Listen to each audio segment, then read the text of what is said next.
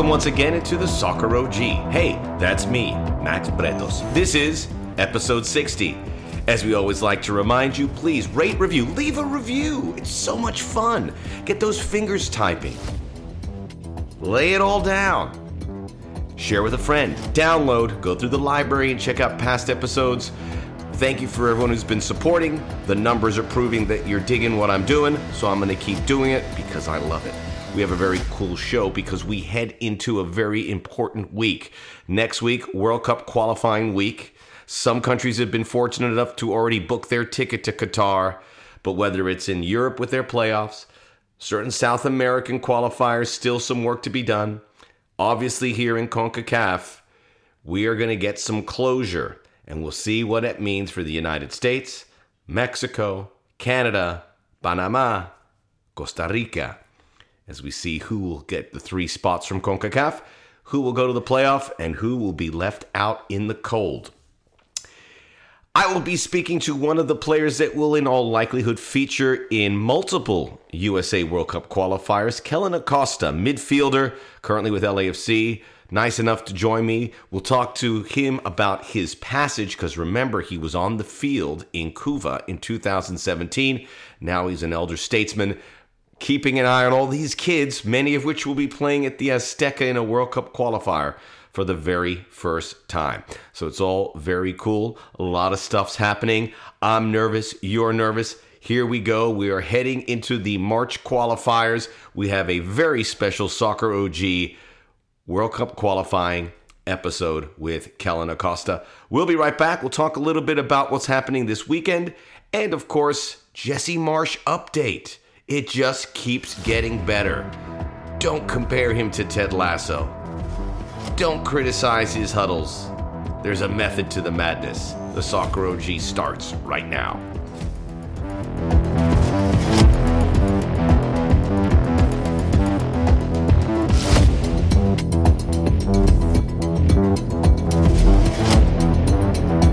We are back here on the Soccer OG, and there's a lot more going on than just World Cup qualifying. We'll get to that interview with Kellyn Acosta. We didn't have a whole lot of time, but we made the most of what we did have. Now, remember, he was there in Couva in 2017, so we'll talk about this passage from missing out to the World Cup to now being a elder statesman with all these these these kids who will be in their first Azteca qualifier ever makes you even more nervous knowing that they're going through it for the first time. But I want to update you on some other things that have happened. The Champions League quarterfinals, the Europa League quarterfinals, the draw has been announced. And we have Chelsea facing Real Madrid, Manchester City, Atletico Madrid on one side of the bracket. Then you have Benfica, Liverpool, Villarreal, Bayern Munich. Villarreal and Benfica making this a non super leaguey quarterfinals, which is a good thing. You know, we all stood firm against the Super League. And in order for us to get further away from the Super League, these other clubs have to prove that they're capable of at least making a quarterfinal. I think Veer. Uh, mm, mm, mm, eh, uh, I don't think either one of them are going to get to the semifinals, but it was a nice run. So I was hoping for some better matchups. Chelsea Real Madrid's a good one, and Chelsea if you haven't knocked them out yet, they are a legitimate threat to make it to another final or defend their crown. They are that good. Now, they have these sanctions up against them, but they are a healthy team. They have an incredible spirit. They've got a great coach. They know how to navigate through this. And I, I, I really believe that they are better equipped than Real Madrid. That's why the bookmakers, the bookmakers are making them a favorite. So it could go a lot of different ways. Three English clubs, three Spanish clubs. I think the Spanish revival is a great story because I remember when ESPN got the rights and we were watching it early on. I go, this Spanish league looks like it's going to struggle. Lionel Messi left. Real Madrid also going through a transition. Atletico Madrid looks like they've dropped off a bit. But over the last few weeks, you get three teams, including Villarreal, make the quarterfinals here. Barcelona's made the quarterfinals in the Europa League. Barcelona is now in the top four. Xavi's done an incredible job. I really, really thought, and maybe it was at their to their best interests to have a bad year so that you can regroup next season. But Xavi has got this team going. They're going to finish in the top four. Real Madrid, Barcelona play each other this weekend. Real Madrid's going to likely win the Spanish league, but there's so much to be excited about. And with Real Madrid moving on away from the likes of Cristiano Ronaldo, and we'll see what happens now, but these younger players are taking a bigger, bigger role. Uh, look, the move from Barcelona and Lionel Messi, that divorce, for lack of a better word, uh, has worked out. I mean, there's some talks about maybe Messi going back to Barcelona. Why would Barcelona want to do that? Why? That's insanity. There's no way Lionel Messi goes back to Barcelona. He's got to go. Now's the time. Go play at Liga MX. Go play in Major League Soccer. Go play at Newell's Old Boys, but you'll be taking a major pay cut if you do. Going back to Barcelona is not an option. It isn't. Barcelona needed to part ways so that they can let this development happen, and it's happening.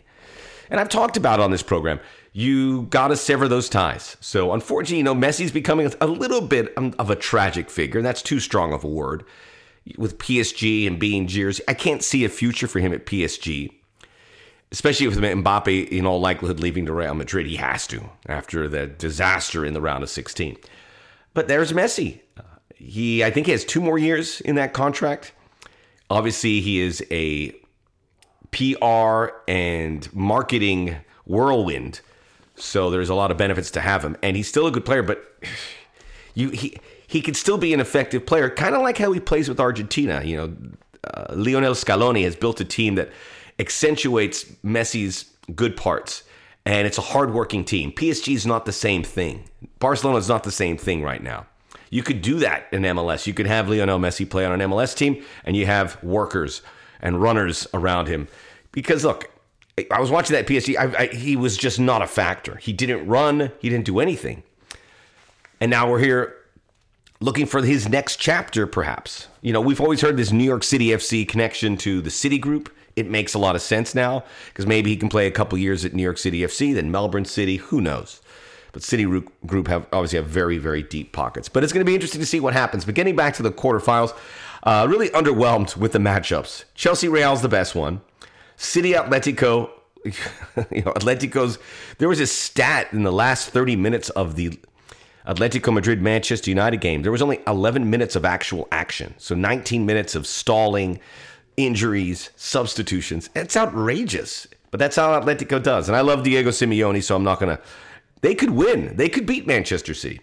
That would make that very interesting. Villarreal Bayern, obviously, we see Bayern Munich getting through with relative ease. Benfica Liverpool, same thing. I think we're going to have a Liverpool Chelsea final. Liverpool Bayern semifinal is going to be fantastic. Manchester City Chelsea, if it's that semifinal, we saw how Chelsea has a, you know, just a magistry. What's that's a, that's not the right word. A, a mystique over Manchester City. So I think Pep Guardiola is terrified to face Thomas Tuchel in that matchup because they ran them off the park in that final last year. So there we have it. Champions League will get better in the semis. The quarterfinals, I'm, I'm not that excited, but we still watch. We still watch. And I'm glad to see the Spanish team step up. We might have a Real Atletico semi.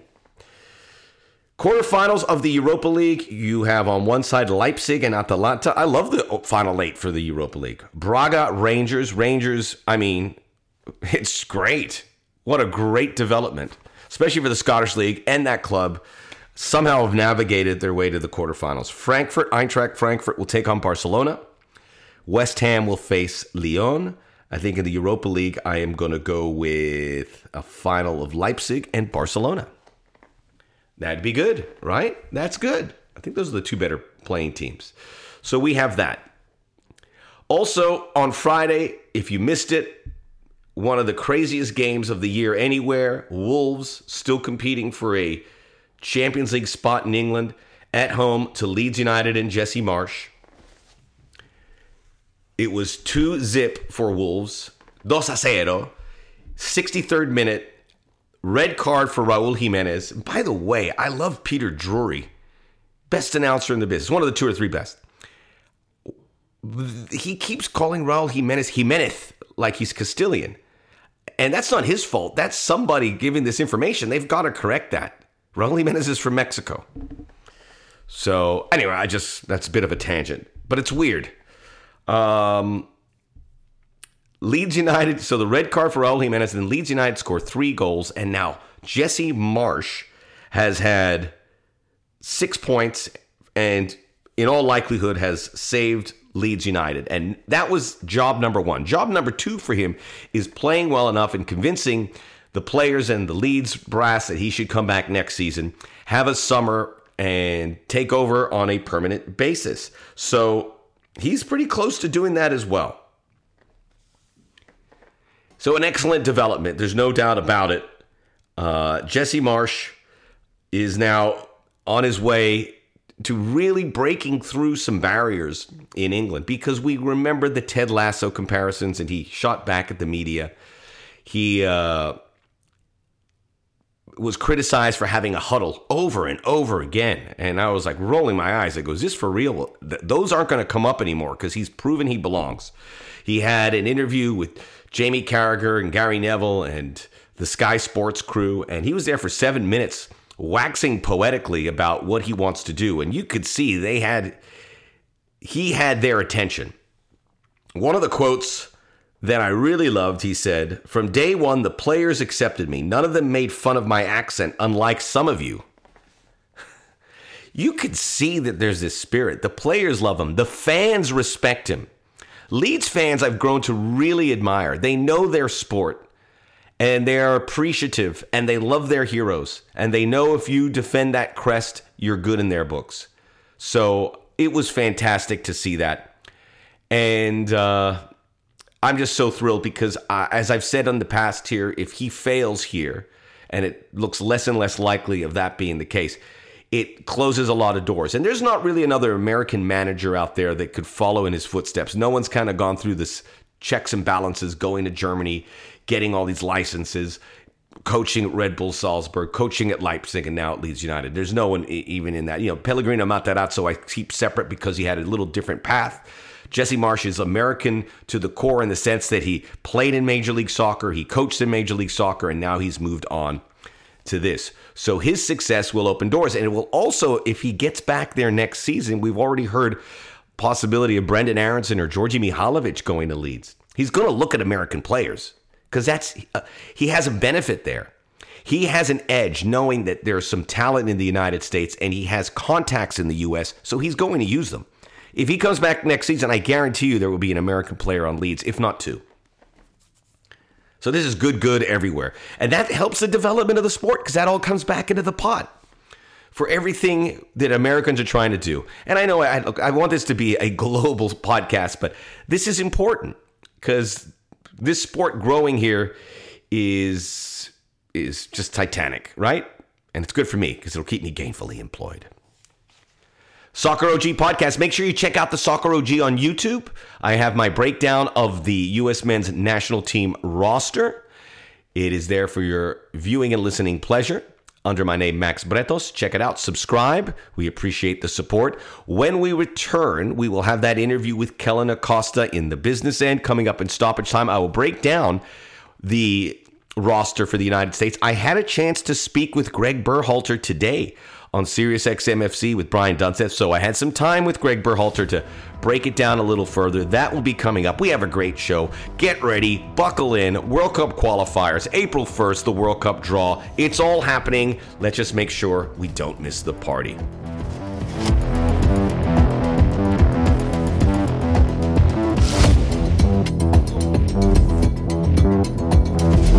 We're back here joined by Kellyn Acosta here at the training facilities of LAFC. This was a, a uh, what was your thoughts when you made this move, and what is your perception of the club? And now that you've been here for a few weeks, yeah, I mean, I'm coming to the, one of the best teams in in the MLS, uh, an organization that does whatever they can to ensure the success of the players. And it's, I mean, it showed. I mean, came into the facility, I was just in awe of just everything. Um, know, the staff is obviously great. The players are great. The the fans are top notch. I mean, I mean, it kind of checks all the boxes. I mean, this has been a, a great environment, and I've been, you know, very excited and happy to be here. In a World Cup year and changing clubs, uh, how much thought do you put into that? About okay, I'm on a national team. Yeah. World Cup is later this year. I've got to be at the right place to help me. Obviously, work for your club, but to help me For sure. For sure. I mean, I mean, it's always difficult coming into a new team because you got to hit the ground running. Especially like you said, it's a it's an important year for, for myself uh, being in a World Cup year. So for me, I mean, it's it's important to be in the right environment, right team to you know to help me grow and help me be at the level to obviously help the team qualify for World Cup and then have the chance to actually compete in the World Cup. So yeah, I mean, it's it's very key for me to be in an environment where I can succeed and you know achieve those goals. You're one of a handful of players, I'm talking like two or three who were on the field in Couva in 2017. And obviously, and that obviously prevented you from fulfilling everyone's dream of playing in a World Cup. You have that again. But just going back to that, what was what do you take away from that experience that helped you in this next World Cup cycle? that I never want to feel like that ever again. I mean, just doing whatever you know we can as a group to never put ourselves in a position to to to to feel that. I mean, um, yeah, I mean, obviously it's definitely sour taste in our mouths, but I think that's you know that's what five years ago Yeah. now. But how, how often do you think about it? I mean, is it stuff that even through the process, is it something you've compartmentalized? Yeah, I just kind of just pushed it behind me. I Yeah. mean, the new cycle, new group, um, new obstacles, new challenges, and you know, every game, you know, brings different challenges for us to to conquer and overcome for us. Um, so I've kind of just kind of put that, you know, on the back end and focus on what, what's ahead. And in first game in Mexico, um, and uh, that's a you know huge opportunity for us to to go where we want to go and achieve what we want to achieve. So, you know, take it game by game, and from then on, you know, you, you see where you're at at the end of the day. This is a unique U.S. team. It's very young, and that's made a lot. You are you're a young player, but in comparison to this team, you are an elder statesman. Yeah. How do you how do you approach that role, or is it how much time you could consider knowing that these guys wet behind the ears, maybe experience this for the first time? Yeah, I mean, I think it, it's it's kind of difficult to say. I mean, I could say like uh, you know I try to use my experiences to help better the team because maybe they haven't played um, you know at the international level at that capacity with World Cup qualifiers. But I mean, within our group, I mean, we have a lot of experienced guys that played high level and high quality football in in Europe and you know elsewhere. So I think guys know what's at stake. I think some I think once we played that first game in El Salvador, people really truly realized um, you know what CONCACAF is all about, and you know what can kind of go on. You know, from you know the field conditions to the travel to to the fans to you know fireworks during games to The famous No Gio weather. Reyna clip. yeah. I mean, again, throwing us up. I think everyone's kind of got a taste, and now we know what to expect. I think that was kind of our our our real wake up call.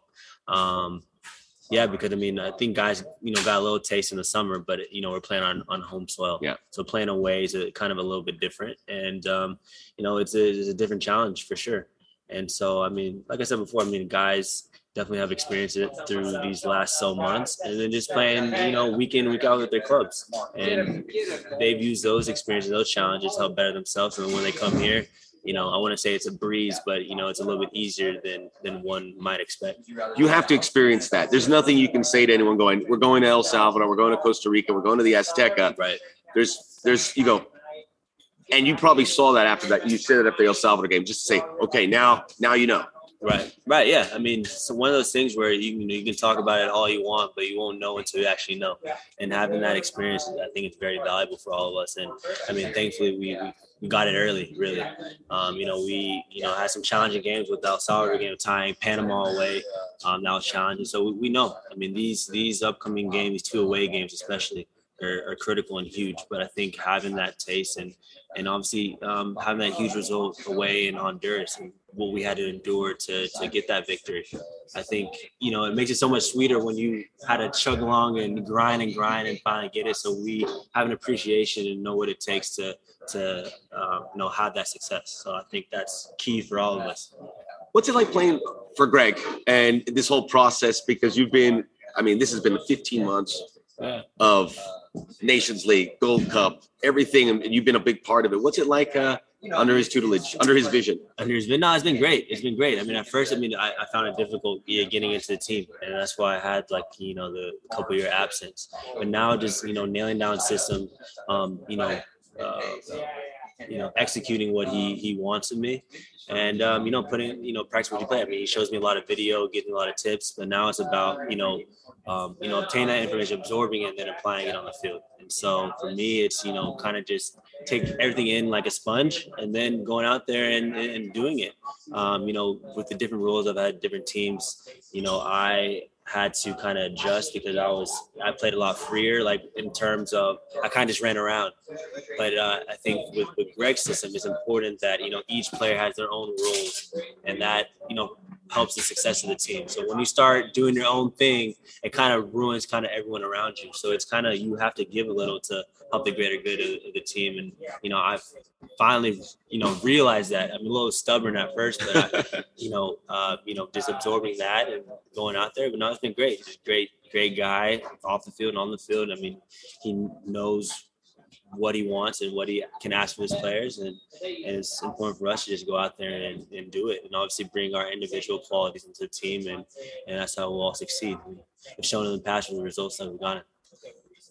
These some of the players you're playing with are playing these great these European clubs and they're getting a lot of pub. But what's it like to to play alongside Weston McKennie or Christian Pulisic? What do you see in this group collectively or individually that has impressed you? Yeah, I mean, you got guys like that that can, you know, change the game on their own. Really, um, you know, special players, guys that play at a high level. You know, Chelsea's a, a, a world champion. you know, I mean, it's it's kind of it's kind of crazy saying that Christian can say I'm a world champion. Um, but, um, but I mean, they're down there as guys on the field. They mean business, but off the field, I mean, they're guys that you can talk to, hang out with. I mean, those are the guys that I hang out with the most, really, um, in the group. But on the field, I mean, their quality shows. Um, you know, they're you know, their soccer brains are a little bit different than, than others. And I mean, Christian, especially in the West, is playing top of his game, unfortunately, with his injury. I mean, it's, that's part of the game. So I'm, I'm hoping that he continues to, to recover well and hopefully be back soon. But I mean, those guys are, are quality players. And, you know, so happy and proud of them with all the success that they've uh, achieved so far and hopefully even beyond. I mean, it's still a huge year. And, um, you know, a lot of a lot of games and stuff in between. So hoping to achieve uh, much much more. That's interesting. You say how how they um, absorb soccer football information, right? And you notice that, and you can hear that in the conversations you have, how he breaks down right. why you do this, why you do that. Yeah, I mean, I think it's just one of those things. I mean, they're you know they're at top level clubs for a reason.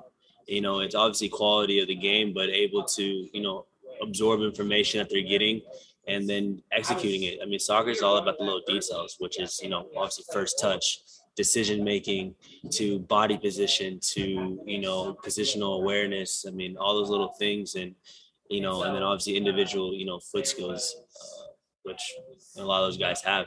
Um, and, you know, putting all those together is what separates them from from others. I mean, that's top players around the world. Really. Three games coming up to qualify for the World Cup. First game's at Azteca. Uh, how do you approach this next window and obviously an opportunity to possibly qualify for the World Cup if you got the right result against yeah, Mexico. I mean, three finals, and you got to treat them each as so. You can't really look onto the second or third game before the first. The first is the, it's the biggest game. It's the, the one ahead of you. Uh, and, uh, we played I played in Azteca back in I guess it's 2017. We ended up tying there one-one. I got a taste of that and what it was like, and you know, feeling the altitude and hearing the fans playing against a, a high intensity Mexican side. And, no, I mean it was it was a tough game. I mean I, I can't lie. I mean it, it, required 90 plus minutes of just hard work and enduring and weathering the storm and and running and being aggressive intensity. Um, so I mean it's, it's going to take that that much grit and that much tenacity, and that much you know aggression, um, com- competitiveness, all that's gonna you know help us um, you know get over that hump and, and, and, hopefully get the result that we want. And like I said, I mean it's three finals. Yep. Mexico first, Panama second, Costa Rica third.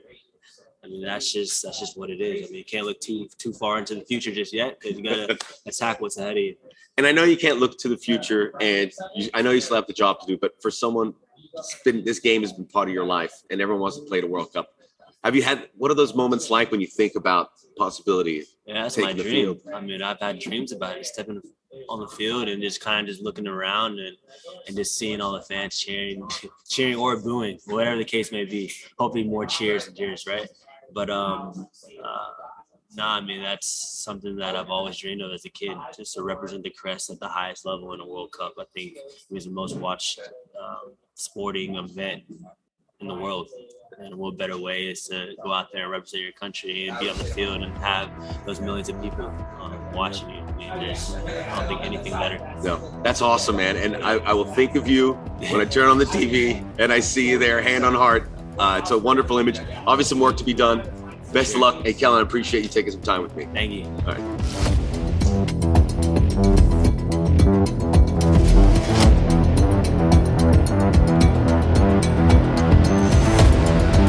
Are back here on the Soccer OG. want to thank everyone at LAFC for allowing to facilitate that interview. Kellyn is a, a real special guy, and I, I think he's going to be offering so much to this sport. Talk to him after, and I apologize a little bit. We were outside, so it's a little bit hollow with the audio, but I think you could understand it. He is a tremendous guy, and he's going to be a great resource for this sport, and he's going to do great things afterwards, whether he's a broadcaster or a coach. He's going to continue giving back. He, uh, with LAFC, has gone above and beyond to immerse himself in the club. Obviously, I'm the broadcaster there, and I've seen it firsthand. Just a lovely guy, lovely spirit, very grounded, and I hope he has his moment. And I feel for those guys who were there in Couva. And many of them didn't get a chance to fix it. I'll, I'll never forget Omar Gonzalez and just the look of shock afterwards of that game. And Benny Feilhaber and Michael Bradley and Jozy Altidore, all these guys, you know, that that's something they carry with the rest of their life. They'll never forget it.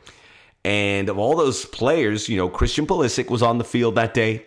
He gets a chance to fix it. He'll never be able to correct the fact that he missed the World Cup. You know, that throws everything out of whack. But at least he'll get to make one here. And Kellyn Acosta hasn't made one. He'll get to make one here. So I'm pulling for our guys so much. We had the announcement recently of the roster 27 man roster, nine defenders, six midfielders, nine forwards. It'll get condensed down to, I think, a 23 group. And I think of the 23 players, maybe 16 or 17, maybe 18 will actually play. As we saw in the last window, Greg Berhalter kept it pretty close to the vest. There was a few movements there, but not nothing too drastic. And I think as long as there's no entanglements with suspensions, it will be similar in these next three games, which will begin Thursday against Mexico at the Azteca. Then it will be Sunday in Orlando against Panama, and then Wednesday it'll wrap up in San Jose. And obviously, the key is as an American fan base, we don't wake up next Wednesday or two Wednesdays away wondering if we were going to make it into this World Cup.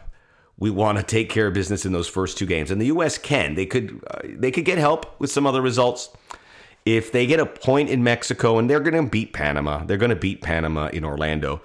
Uh, that's going to be the four points. That'll do the job. Three points probably do it, but I don't want to get into the points, but you just need to get through there. And when that third game rolls around, even if you're not mathematically qualified, just that you have this feeling wash over you that we can start preparing for the World Cup. And then two days later, it's the World Cup draw. Some big stories there. Jordan Pefok, his form was so good, he couldn't be left off. He is the top scorer in the Swiss League, 17 goals. He's got 10 goals in his last nine games. His goal scoring record is up there with the best in Europe. Granted, he doesn't play in La Liga or Premier League or Bundesliga. But when you think of the numbers that Lewandowski and Benzema and Harry Kane are putting up, it's comparable. So uh, not only his inclusion mean that he's going to make this roster, it means he's probably going to start. I think at the Azteca, it's him or Ferreira or Pepi, but I think and that's the order. Pefok probably gets it. Pepi's low in confidence. He has a game this weekend. Hopefully he does well and gets back on track. But the move to Augsburg has been just really rough thus far. There are a few guys that uh, are injured that uh, could not be called up at top of the list. Weston McKennie, Matt Turner. There is Chris Richards. Many of these, a couple of these guys got injured on U.S. men's national team duty. There is who am I forgetting? Richards. I'm going through this.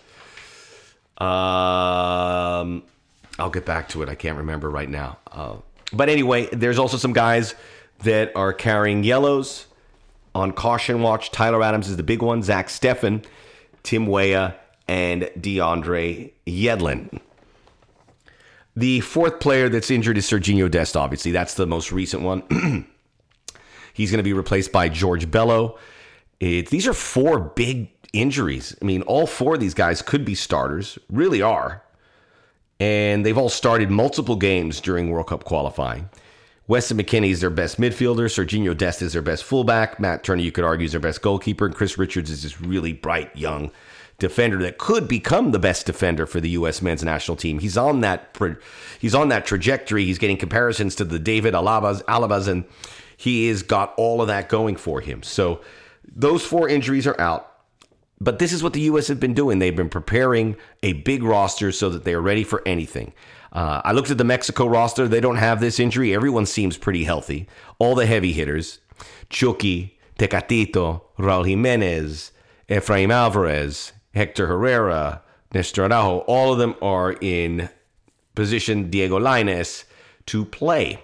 So they're pretty loaded, but they haven't been playing well. And as I was talking to Sebastian Salazar, which will be in my next podcast, he's you know saying that the, the Azteca is not the fortress it once was. So uh, there's an opportunity here, certainly for the United States. Some surprises, certainly Erik Palmer Brown, who's completely untested, makes the squad, meaning he moved ahead of Mark McKenzie. I'm okay with that. The uh, Busio made it, which was a bit of a surprise because he hasn't been playing that well. You have to ask who starts in goal. Zach Steffen coming back healthy in the nick of time means he probably gets it. I think Kellyn Acosta, our guest here, is in that midfield, probably with Tyler Adams and Yunus, Musah, but Luca de la Torre certainly could come in there. And then I'm going to go with Pefok starting at the number nine. But there are options, and a lot of guys are going to play. And we did have a chance to talk to Greg Berhalter. And my first question to him was, How are you approaching this Mexico game? He says, We're going to go there to get a result, which means you're going there to win, which means I think Tyler Adams plays here, even though he's carrying that yellow. Uh, he he was very open about addressing the players. John Brooks, it was a very odd circumstance that he says he's you know he's fighting for his American identity, and uh, there was a lot of things being told of us told to us about John Brooks not being included. Uh, Aaron Long made it in, so it's it's an odd situation. But there's other issues with John Brooks that tell you that all is not well in his world. Uh, certainly with Wolfsburg uh, some articles in Bild saying that he hasn't been, you know, the best teammate, et cetera, et cetera. But that doesn't really apply here. Uh, he doesn't seem to fit the profile of the player that Greg Berhalter wants. This is a dog eat dog business, by the way. You know, a lot of guys' hearts get broken. There's a limited amount of space for players. You know, there's guys that never get to play in a World Cup or a World Cup qualifier. That's the reality of it. I know our US Twitter, everyone has fun with the selections, but we were, even now, it started to quell away because we got to focus on the meat and potatoes, qualifying for the World Cup, not to worry too much about if Joe Scally gets in there. I don't know why people are losing their marbles for Joe Scally. He's a good defender. He is 19. He is playing at Borussia Mönchengladbach on and off a lot over the last two months. But when you watch him play, he's never in a high risk situation. He is not asked to defend in tight spots. He's almost like a wingback. I want to see him develop, but now's not the time. And if it was the time, great. If he made it ahead of George Bello, I'm not going to go, why is he in there? I'm glad. I'm glad he's there. But I'm not going to sit here and argue with you uh, about who's the last fullback to make it because I don't think George Bello is going to play. And if Joe Scally was on there, I don't think he was going to play. But Joe Scally has a bright future. He's in a great spot. He is a guy for the next World Cup cycle in 2026. Who knows what it looks like? It looks like the competition is going to be through the roof. It continues to grow. There's so many guys. Cameron Carter Vickers, Josh Sargent didn't make it, which was surprising. Uh, Greg, I asked him about Sargent. He said, "Look, we have him in our best interests. He hasn't really played number nine, but he's certainly going to be a factor. It's a tough job putting this together. But most of the guys that we were asking to get a chance in there, they all had a chance. We were screaming for Busio, he made it in. We were screaming for Chris Richards, he finally made it in, and he started. Luca de la Torre, we screamed for him, and then he's in. So I just, I just don't want to worry about the periphery. I want to worry, worry focus on the 15, 16 guys that will or will not get us into a World Cup. I just think it's a tough job. I give Greg Berhalter high marks in the way he has vetted players, immersed them into this. I asked him about that. and he acknowledged that it's a it's a long process where you you have to have these conversations. You have to watch games. You have to develop relationships. And I, I get the feeling he has. And, you know, not everyone's happy. Not everyone's going to be happy. John Brooks isn't happy. Other players have had some concerns. Eryk Williamson said some things maybe a little bit out of context about how hard it is to play the system. Get over it. That's the way it is. It is a complicated system, but we're getting there. If he qualifies, it's all that matters. That's how he's going to be judged. If he stubs his toe and for some reason they finish fourth or fifth, then the knives come out. I feel pretty good under the circumstances, even though we're missing those four players. And the Serginho Dest was just salt in the wound. And by the way, he did that in a Europa League game against Galatasaray, and he went full out on this tackle, def- taking away a, a clear goal scoring opportunity. So, Serginho Dest, who's been playing great, hopefully it's not too serious, and he'll be available to get ready for this team and the World Cup. The Soccer OG podcast, I appreciate your support. Another big podcast coming out in a few days. I had a lengthy conversation with Sebastian Salazar. You will want to hear that. His show, Football Americas with Herculez Gomez, is going to be down in Mexico City for the qualifier. So we will look at it from both sides. The Soccer OG going from strength to strength. It's a Friday as I'm recording this, but as I always like to sign off, Plácido Domingo.